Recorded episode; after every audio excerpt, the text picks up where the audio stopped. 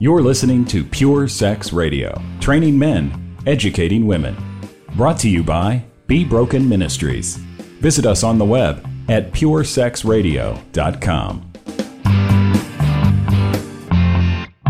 Good day, radio listeners. Welcome to this edition of the Pure Sex Radio broadcast. We're glad to have you with us. My name is Jonathan, and we have back with us again Troy Haas. So, Troy, thank you for being with us again. Uh, great to be with you. Yeah, well, before we jump into Troy's story, uh, or, kind of actually getting to this process of recovery, because we heard his story last time, uh, and we really want to unpack this whole process of restoration, both as an individual and then also as uh, maybe if you're in relationship. Um, but I want to remind you, listeners, as we do every now and then, that we're a listener supported broadcast. And what that means is the only way that you're hearing my voice is because we've had faithful monthly partners that come alongside and choose to partner with us in ministry. And we're so grateful for that. And as we approach the end of this year, uh, we really rely heavily on uh, folks in their year end giving. So if you'd like to make Pure Sex Radio part of your year end giving, just go to puresexradio.com and click on the donate link. Well, Troy, I'd love for us to uh, kind of um, come right back where we left off, which was dealing with the issue of restoration and because uh, you know you had your personal sort of story of recovery and we could even unpack that a little bit more because we didn't get into a whole lot of details about man what was that like for your wife? What was that like for you in terms of learning all of these basic principles of accountability and community and confession and honesty and all of that? So why do you um, uh, fill out a little bit more of what occurred in your own story, but then I'd love for us to unpack these key principles for restoration. Absolutely. You know, um, as I kind of ended with last time, to me, this, the, the, the bedrock of the restoration process is honesty. Uh, I've got to be honest with myself first and foremost. Before I've lied to anyone else, I've lied to myself. I've got to get honest with myself then I need to be honest with God and honest with those that are around me. And that's a very difficult process. And you know, from the uh, from the very beginning of time with Adam and Eve, there was this this uh, uh, desire plan uh, for God to put us together so that we could be uh, naked and not ashamed. And mm-hmm. what that means is we're just we're completely open, we're completely honest, and there's there's a connection there that that isn't marred by fear and secrecy and shame. And so, very early on, I began to realize that the thing that had kept me trapped more than anything else was secrecy. And so, as I mentioned last time, my kind of mantra is secrecy kills, honesty heals. Yeah. And beginning to get honest with everyone in my life that I needed to get honest with. And that involved absolutely, certainly my wife, and being fully honest with her, doing full disclosure, letting her ask the questions within the context of a safe counseling session uh, that she had so that she could really, you know, she can't forgive what she doesn't know. Right. And in order for our relationship to be restored, there's got to be forgiveness, but she can't grant forgiveness if she doesn't know what she's forgiving. So honesty was really the bedrock piece of, of that restoration process for me. And then uh, I think the next piece for me was what you know what I'm going to call relational restoration. And that involved going to people again started with my wife, but there were others in my life that had been impacted by my sin, by my secrecy. Uh, and so there were colleagues and coworkers, uh, both on the mission field and here in the States. There were pastors at churches that had allowed me to speak in their pulpit. Uh, and then probably some of the most difficult conversations were, were my parents and Melissa's parents, uh, Melissa's siblings. Those were very difficult conversations. But the, the, the whole idea of I've got to do what I am supposed to do in relationship to um, confession and and uh, making amends mm-hmm. in those relationships. And so what I did is I, I practically sought them out in terms of uh, I, I, wanted to meet face to face wherever possible, but I would write notes, uh, uh, emails, or letters saying, you know, hey, you know what's happened. I'm so very sorry uh, but I really would like to talk to you face to face. And if they were willing, uh, I would go to them. So, so I, this actually took about a year plus uh, as I traveled around the country talking to folks and meeting missionaries in airports and that sort of thing. But to sit down face to face, eye to eye, heart to heart, and just own, own what I had done, own the, the the secrecy that kind of impacted our relationship. To to realize these folks, they thought they knew me, they thought they were my friends, and to realize there's this huge piece of me that I had hidden from them. To hear me own that was very helpful to restore those relationships. Uh, and you know, sometimes those relationships they're, going to be forever different. But the fact that there's nothing there now uh, that hasn't at least been laid on the table, honestly discussed, uh, and then giving them the freedom to grant forgiveness when they were ready to grant forgiveness. Uh, so those those pieces uh, were hugely important. I think the, the, the next piece I'd say, Jonathan, was just my relationship with God. I had been going to church ever since I had gotten out of jail and become a follower of Christ, and for the most part, the bulk of my Christian life, every time I was in church, I was the speaker. I was mm-hmm. preaching that Sunday. And so just to be able to go and worship and, and, and enjoy God's presence and, and, and worship together with other believers was somewhat of a foreign experience for me. And so it took me a while just to kind of set that baggage aside and recognize that, that before I was a minister, before I was a preacher, before I did things in service of God, I was a child of God and I was a follower of God, and that that needed to be restored. And so, uh, for for finding that safe place to kind of get into small group and get into worship uh, was very very important in my relationship with God. And then just being honest with God about some of the things that had happened to me and and talking with Him about those things. Not only had I kept them secret for everyone else, I had tried to keep them secret from God, even though He knew them all. And so, just working on trying to understand and realize how I can authentically relate to God and completely relate to God, uh, not through what I did for Him, but how I I talked and listened and interacted with Him, and that sure. that was a hugely important piece. And then as we began to work, so so this process that I'm walking through with with myself, with God, and with those closest to me involves me being honest and me taking responsibility and me making amends. And then as that goes forward in my relationship with my wife in particular, there's this huge issue, and this would become also uh, uh, germane with others as well. But first and foremost, my wife, this whole issue of trust. Right. Um, you know, she forgave me, but rightfully so, she didn't trust me. And so, Jonathan, I set out early on in my life to to do several things that were important to rebuild trust with her. And one of those was to take initiative. So many of us guys that struggle with sexual brokenness and sexual sin, we're very, very passive, especially in our relationships. And so taking the initiative to say, you know what, these things I think would help Melissa. Uh, and not for the purpose of rebuilding trust, but to protect her heart.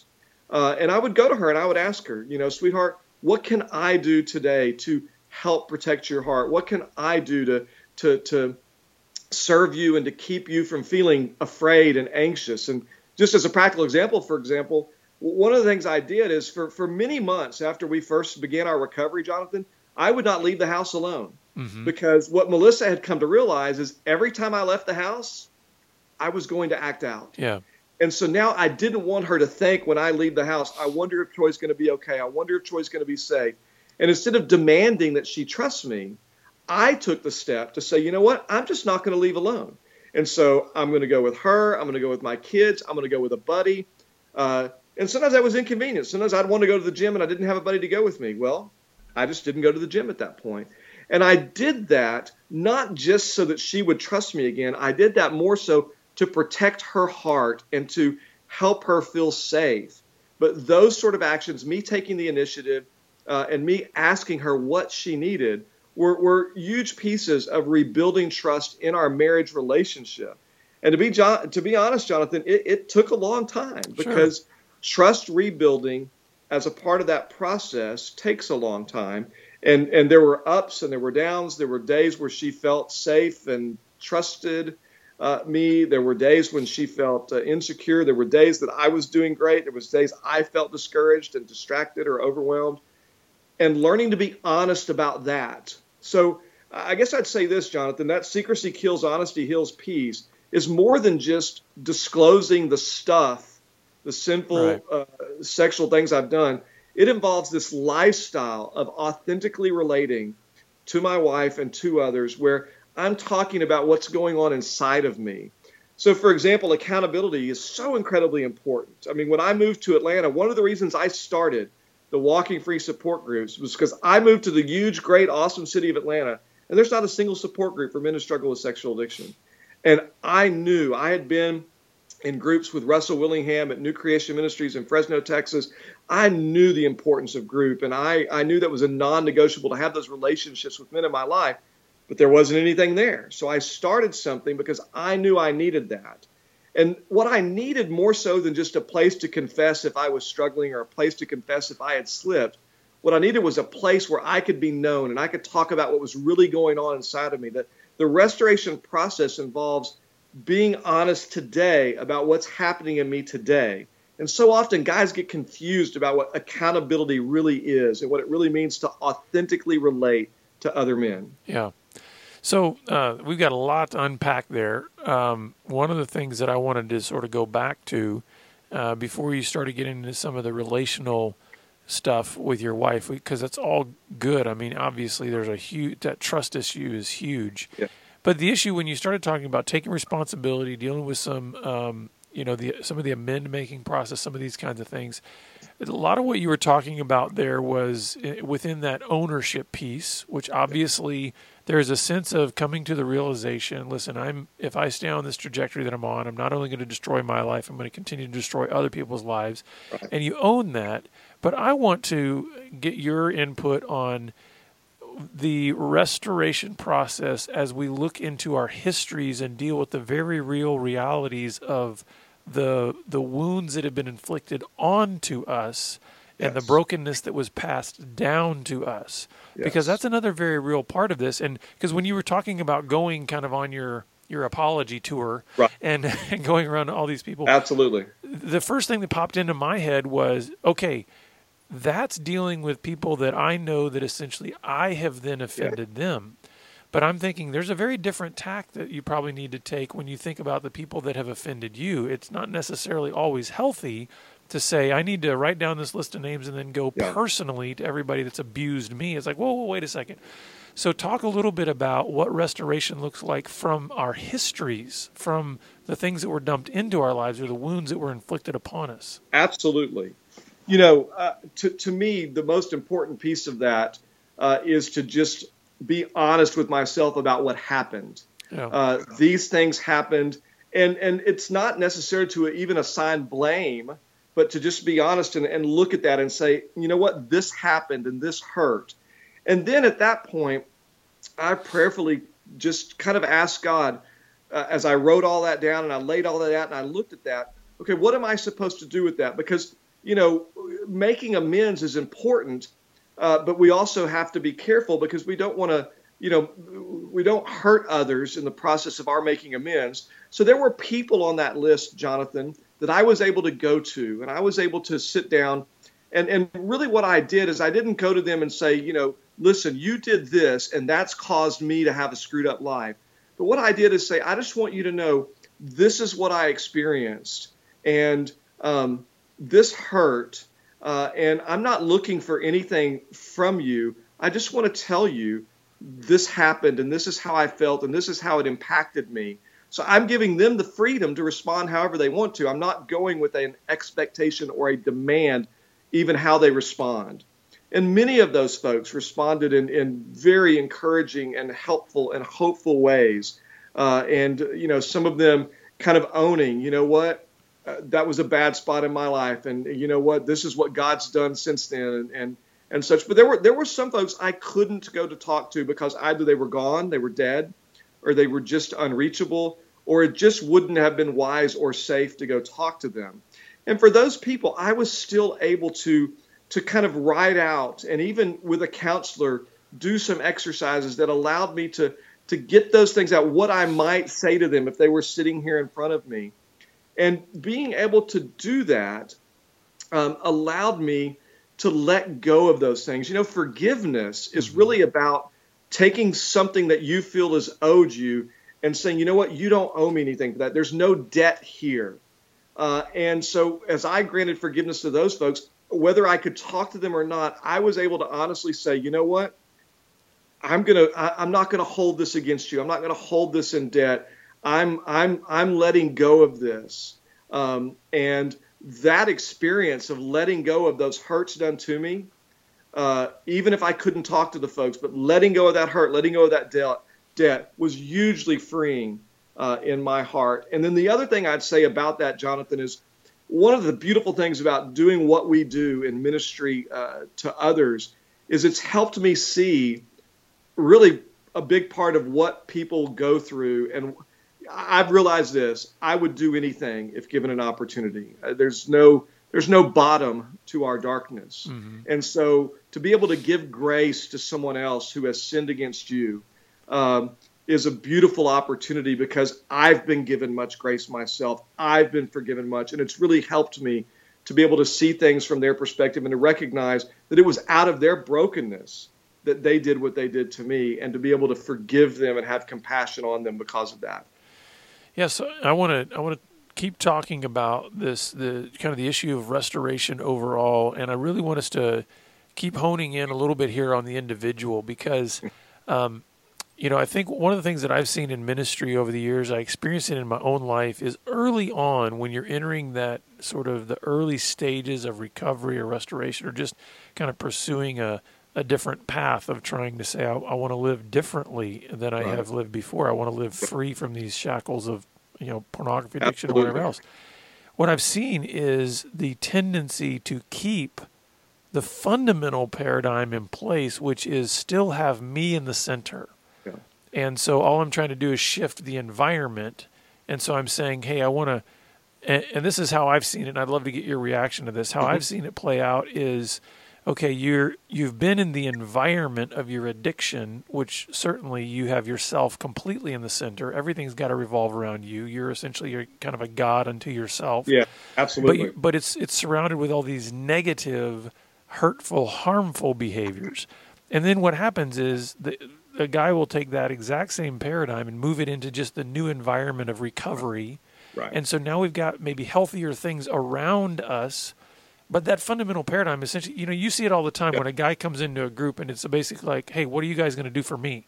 You know, and how long is so, this going to take? And hurry up and get me fixed. Yeah. So, talk a little bit about what's really necessary to break up that paradigm. That really is the, the really that's the issue that we're dealing yeah. with, not Agreed. the behavior.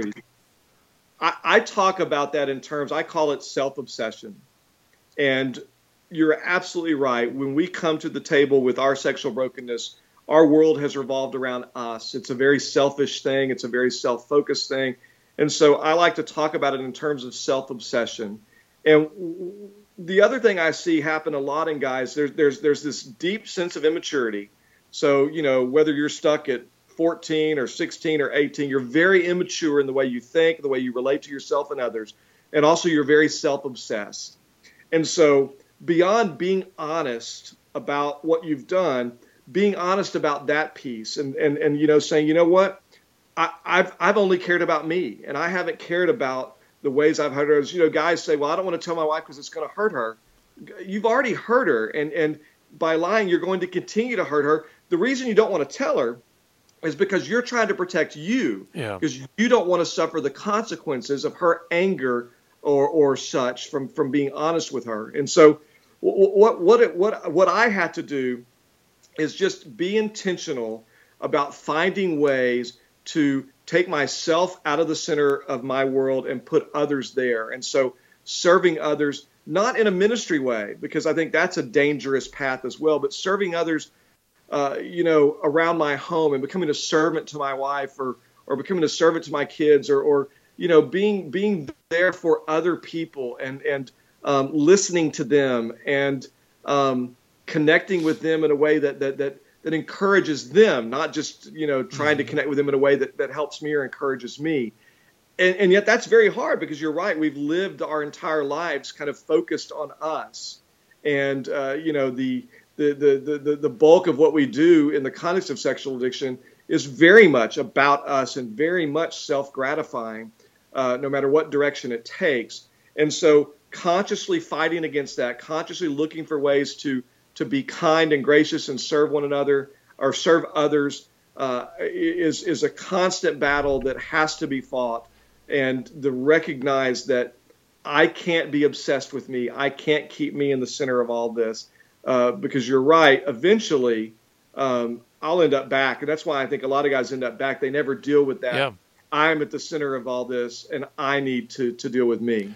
I was talking with a guy uh, just uh, the other day, and um, he had gone through our Gateway to Freedom workshop, and we, we do check-ins and regularly with them for the following six months after they get Right. out of the workshop. And was just talking with him, and one of the things that had come up in that conversation was just this idea that he was recognizing. I think he was about three or four months out out of the workshop, recognizing that the necessity for good counsel and authentic community were not something that were just seasonal in order to get to a particular destination where it's like, okay, I'm fixed and everything's good. He was recognizing, oh, even if it doesn't always look the same for the rest of my life, I need good counsel and I need authentic community in my life as a way of life.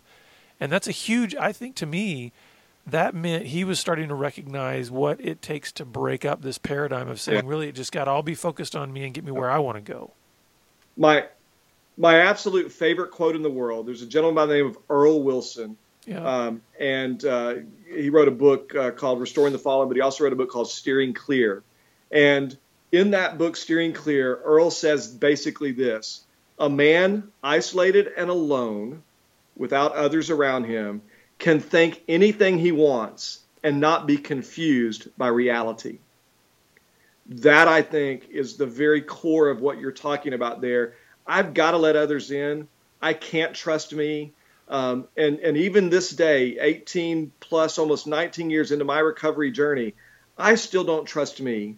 And I always want folks around me to be able to speak into and challenge my thinking and challenge my choices uh, because I know if left to me, I'm going to get back up on the throne. I'm going to make it about me. I'm going to get back in the center. And the only way that I can combat that for the rest of my life is allowing others to see that part of me and allowing others to speak into that part of me. And that's why accountability uh, is is is important, but it's got to be accountability not just about behaviors. You know, Right. did you masturbate this week? Did you look at porn this week? Uh, that, that that's important. But what's more important is, you know, what are you thinking and how are you looking at yourself and and what are you doing internally that may be pushing you down a particular road that in the end you're not going to want to go down. Yeah. You know, we even in recent years we've even modified. You know, because we have in our groups what we do is we we've got check in time. You know, it's Yeah. like listen, well we need check in, and so we have these. We have uh, a handful of of questions. They're strategic Right. questions. Well, I realized a few years ago that our questions, you know, this is the way that the the unintentional outcomes can occur when Yeah. you you know you want to see a person go towards freedom and then you realize oh you know what some of the things we have in place are keeping them entrenched in a self-centered paradigm and Yeah. i realized that a lot of our questions that we were asking were still surrounded surrounding behavior and blah blah all that kind of stuff and so only one of the questions is a confession question Right. the other questions are, um, in fact, even one of the the very first um, question that we ask is, how many days of sexual integrity did you offer to God this week? So it shifts the paradigm away from the line of failure Love being that. able to say, no, what are we wanting to be? We're wanting to be men of integrity. So let's actually check in on that. But all the other questions have to do with, you know, what'd you bring to build up your brothers this week? Um, what small steps did you take to strengthen your relationships? And what acts of service did you do? All of those are outward focusing because we want to we want to shift that paradigm away.